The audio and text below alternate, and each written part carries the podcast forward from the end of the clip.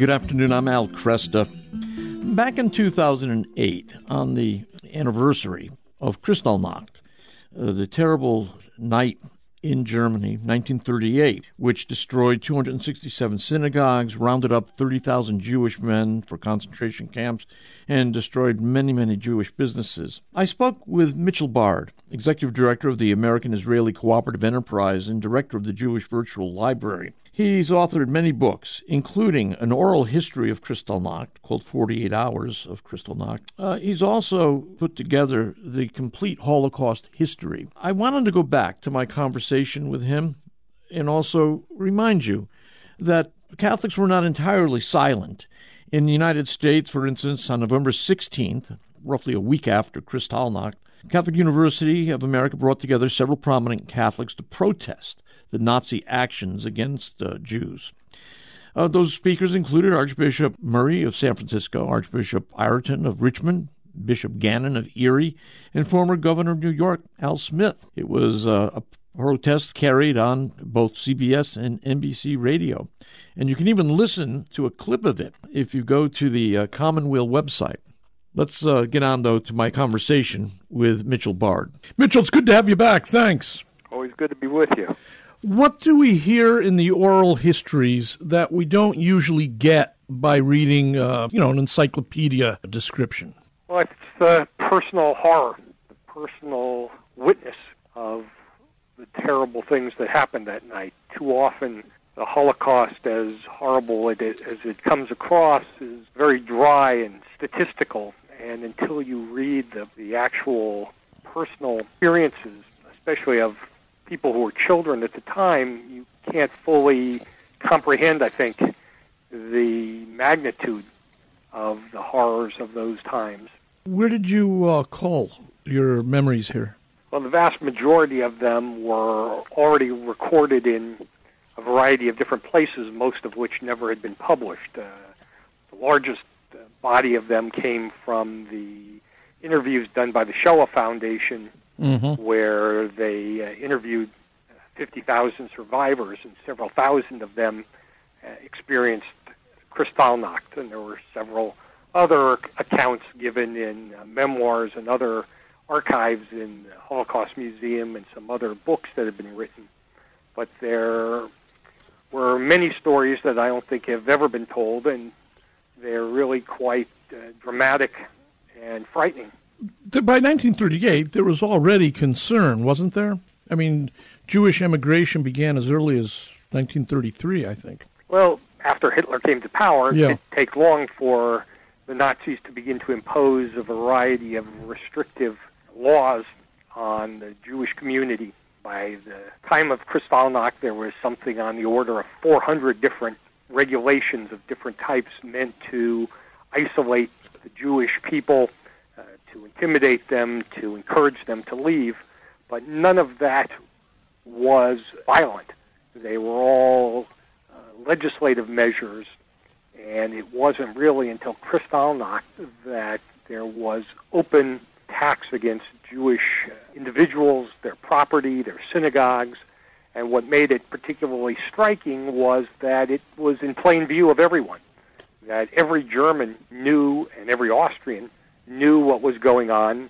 Uh, many of them watched as the uh, stormtroopers rampaged through the streets, through people's homes, and set fire to the synagogues, and some even participated in those activities. So it was the one time in the war when all of the people, the citizens, were a part of what was taking place and couldn't claim to uh, be ignorant and not to know.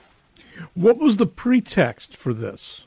Well, the main pretext, uh, and they didn't really need one, there was a desire to uh, teach the Jews a lesson anyway, but there was a case in which a uh, young Jew who was living in Paris at the time was infuriated after the Nazis in October of 38 had deported his family along with uh, thousands of other Jews of Polish uh, descent to the Polish border and mistreated them there. And that uh, young man, after hearing what happened to his family, went to the German embassy in Paris with the intention of shooting the ambassador and basically shot the first diplomat he saw, which was a third secretary named uh, von Rath. And after that, the Nazis used that as a rallying point for quote unquote expressing the anger of the German people. Oh. And uh, Joseph Goebbels, the propaganda minister, was the principal instigator of this.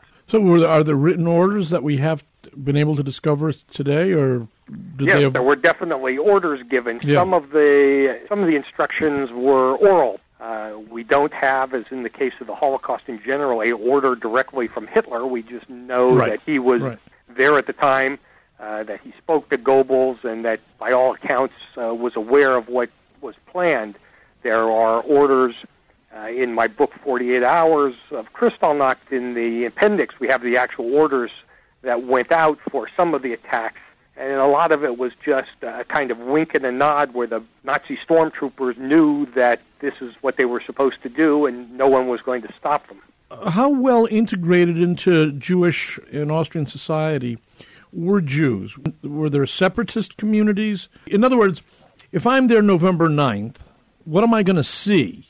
Or is it something that it's only taking place in Jewish communities? No, the Jews were a part of mainstream, mainstream German yeah. and Austrian societies. In fact, they were the elite in many of the societies. They were doctors, lawyers, they were prominent uh, scientists, uh, academics, but through the measures that the Nazis implemented over the years prior to and then immediately after Kristallnacht, they were gradually uh, stripped of their job, thrown out of universities, uh, their properties were Aryanized, that is, taken over by mm-hmm. the state but up until November 8th, 9th, 10th, uh, many of these people still had prominent positions.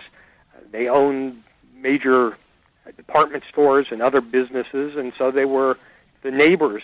They okay. were the merchants. They were people who everyday Germans and Austrians uh, worked with every day and uh, who frequented their businesses and stores. Would it have been immediately clear that it was Jews Jewish businesses that were being targeted. Yeah, there was no question that uh, there were plenty of uh, examples of things being written on the stores, Jews out. Mm-hmm. Uh, there were towns where the Jews were marched through the streets uh, with signs on their uh, on their around their necks and uh, chants against them, being forced to run through gauntlets. There were uh, stores that were clearly known to be owned by Jews, and the fact that uh, synagogues everywhere, even in small towns where there were few Jews left, were being set on fire. The holy relics, the Torah scrolls, uh, the prayer books would be set on fire, sometimes thrown out into the streets, and children would stomp on them. It was something that was clearly aimed solely at the Jewish people. So, so then, after this event, what is the public rationale for it? I, does Hitler say, uh, well, you know, we can't contain the wrath of the German people? That was basically the line of the government. Yeah. That was the pe- propaganda line. Was yeah. this was the popular yeah. anger yeah. of the people? We can't stop this. And uh, the reality was that very few Germans were prepared to stand up and to protest or to protect Jews. In 48 Hours of Kristallnacht, I do have uh, a chapter just talking about some of the instances where people uh, did protect Jews and did stand up, but with the exception of a, a couple of uh, church leaders, uh, the church was silent. Other German institutions were silent. You had uh, heroic gestures by people like the boxing champion Max Schmeling, yeah, who hid yeah. some Jews in his home for several days. Uh, so those were the exception, unfortunately. The vast majority of the people uh, saw what the German state was capable of and how it was able to intimidate those who uh, stood up against it. But again, the, the people who showed courage and had the moral backbone to take some steps, uh, in some cases, made a difference. There was a German uh, uh, policeman, for example, who told his wife he was going out to prevent a terrible crime from being committed, and he took his gun and stood in front of the synagogue in his town, basically warded off the uh, mobs from and prevented them from destroying that synagogue. Wow. So resistance was not impossible. Wasn't impossible, but it uh, was very rare. Yeah. And uh, this was the case throughout uh, the period of the Nazis. That we know that even during the Holocaust, there were cases where people uh, refused to follow orders to kill Jews, and nothing happened to them. But there was always this perception that that was not something that they could do. Uh, how how did uh, well? Let's start with children, or, or parents and children. How did parents speak to their children on November 11th or November 10th? Well, there was not a lot they could say to them. Uh, in some cases, there was no father or brother or uncle to speak to them because 30,000 men were arrested and sent to concentration camps. Uh, many of the children and the wives didn't know where their loved ones were taken, and mm. some didn't return for several weeks or months. They they often had to be ransomed uh, to get out of uh, the camps. Uh, there was uh, not a lot you could tell a child who would watch as their uh, house was ransacked, uh, all of their possessions uh, thrown out the window, uh, their parents thrown down the stairs and beaten. It was something that was incomprehensible to a child. Hmm. The arrests, there were many arrests made over those two days? That's right. Uh, about 30,000 men mm-hmm. were sent to concentration camps. Mm-hmm. Others were arrested and released before being sent to a camp. And what was the pretense there? I mean, the, you know, I, I mean, I understand the, the racial hatred, but I'm saying usually there's a, you know, you try to come up with the, the government tries to come up with some kind of reason why these particular people were arrested on this particular night.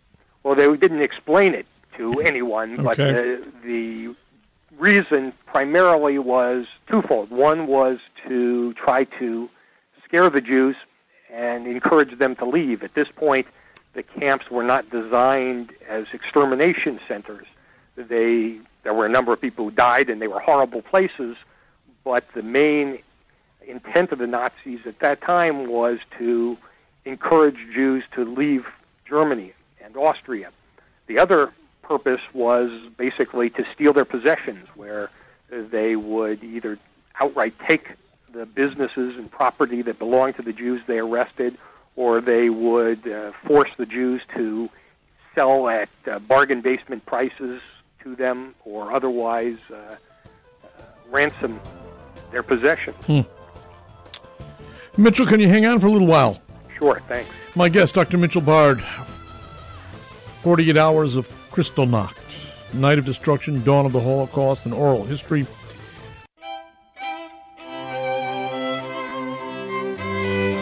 Good afternoon. I'm Al Kresta. With me, Dr. Mitchell Bard. 48 Hours of Kristallnacht, Night of Destruction, Dawn of the Holocaust, and Oral History. How widespread was the news of Kristallnacht. In other words, today it'd be CNN would be reporting it, everybody would see it.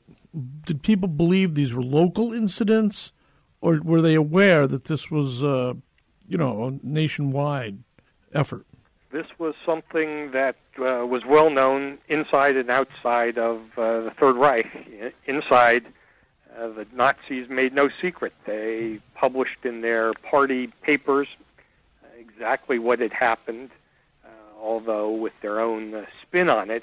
But the international press also published uh, what had happened, unlike mm-hmm. what you sometimes read about uh, during the Holocaust that uh, the world didn't know or that the right. press didn't publish it. This was on the front page of world newspapers. Okay. Uh, the New York Times had a front page story. Uh, the British press all had uh, prominent coverage. Over a thousand editorials were written criticizing the Nazis. So there was no secret about what had happened. In fact, polls were taken where 94% of Americans said they disapproved of the Nazi treatment of Jews. Did the persecution of the Jews ever reach this level of public awareness uh, again until after the war? Probably this was the height of it until much later. that after one of the lessons of what happened from all of the publicity was that the Nazis learned that they should hide what they were doing. Yeah. And that was yeah. part of the reason for the more uh, secretive way that they carried out the final solution. But for me, one of the most uh, shocking and horrifying aspects of the whole story is the failure of the world to react after it learned what happened. That is, once they saw what Hitler was capable of doing, uh, their unwillingness to act hmm. uh, was, I think, what ultimately allowed Hitler to conclude no one would stop Nobody him later. Stop. Yeah. And uh, there was a lot that could have been done without going to war against the Germans. That simply by opening the gates to immigrants, they could have saved uh, tens of thousands, if not hundreds of thousands, especially children. Mm-hmm. The U.S. Senate was prepared to pass legislation to allow 20,000 Jewish children into the United States. Uh, Great Britain, Belgium, Holland took about 10,000 Jewish children, but the United States ended up uh, rejecting that legislation. The it's a very ugly. That's a very ugly moment in American it, history. It was, and I think uh, President Roosevelt uh, deserves a lot of the blame. Mm-hmm. But he was reflecting the popular will. Yeah. I said a moment ago, 94 percent uh, condemned Nazi treatment of Jews, but 72 percent of the public opposed letting large numbers into the United States, and about two thirds opposed that legislation to bring children in on an emergency basis. Yeah. And there were a variety of reasons. One was we were just coming out of the Great Depression. There was a lot of concern about letting immigrants into the country and how that would impact the economic recovery. There was a certain degree of xenophobia. Uh, there was a significant amount of anti Semitism at the time. And in the case of the legislation specifically, uh, this, the argument that would also be used by the State Department later was we don't want to treat Jews uh, differently from the rest. We don't want to single them out as special. Uh, they were afraid that if they let uh, children in, that eventually parents would want to come in too. They had a variety of different excuses, and the end result was it condemned uh, hundreds of thousands of people to death. After there's a huge event like this, the world is aware of it. Editorials are written. There are photographs. How does an event like this get off the radar. In other words, you would say to yourself, if Hitler is willing and capable of doing this, obviously he has uh, malicious designs for the future of this people. Uh, oh, it's even worse, Al, uh, because he explicitly says in January 39 that he basically plans to exterminate the Jewish people. Uh, in his major speech to celebrate his uh, the anniversary of coming to power in 33 or 32, uh, he gives a, a, a, uh, speech before the Reichstag to uh, say that he's prepared to destroy the Jewish people. And his foreign ministry foreign minister uh, said at the time that this was the beginning of uh, the solution to the Jewish problem. So there was really little doubt about what Hitler intended, but people uh, weren't willing to believe even after they saw it with their own eyes. Was it an imaginative problem? I mean, I, you know, I'm far removed from it myself. I'm on this side of the event, but at the same time, I, I mean, today we're so we're fairly sensitized. I think when we hear words that sound genocidal, there's some kind of action taken, uh, at least in Europe and North. America. Well, I'm not America. sure that we have learned. Uh, we're we're being tested at this very moment by the president of Iran. Uh, a lot of people don't like the yeah. notion of comparing him to Hitler, but he is using the same kind of terminology yeah, that's, about that's threatening true. to destroy the Jewish people, to to uh, destroy Israel. And uh, the question before the world now is are we going to do anything about it? Mm-hmm. Are we going to allow him to obtain a nuclear weapon that will allow him to carry out his threat? Yeah. And there are a lot of people who want to dismiss it as just rhetoric. Well, actually, I mean, there, the, that's the lesson we you know a lot of us take, and I certainly take from yeah. Uh, history of World War II. I, I, and of course, if, if Iran was filled with uh, Jews, we'd be more concerned, though. The question I have related to this, though, is the continued publication of the Protocols of the Elders of Zion, the extraordinary anti Semitism. I mean, anti Semitism runs thick at prestigious universities in the Middle East. Well, uh, the uh, Protocols is a bestseller in the Middle East. Yeah. So uh, I, I have someone like uh, the president of Iran again who denies that the Holocaust took place. You have him uh, expressing uh, elders of Zion type views, and it's a, a very widespread phenomenon in the Middle East that I think has shaped whole generations of Arab and Muslim views towards right. Jews. See that now, my first thought is, yeah, that's right, uh, but it seems very far away. It's not European. if you know what I'm saying, it just seems far away. Did Americans feel the same kind of distance from Germans that I might feel from Egyptians? Well, I think uh, there's certain, uh, certainly much closer affinity between uh, Americans and other Western societies than perhaps between American and Eastern societies. Yeah.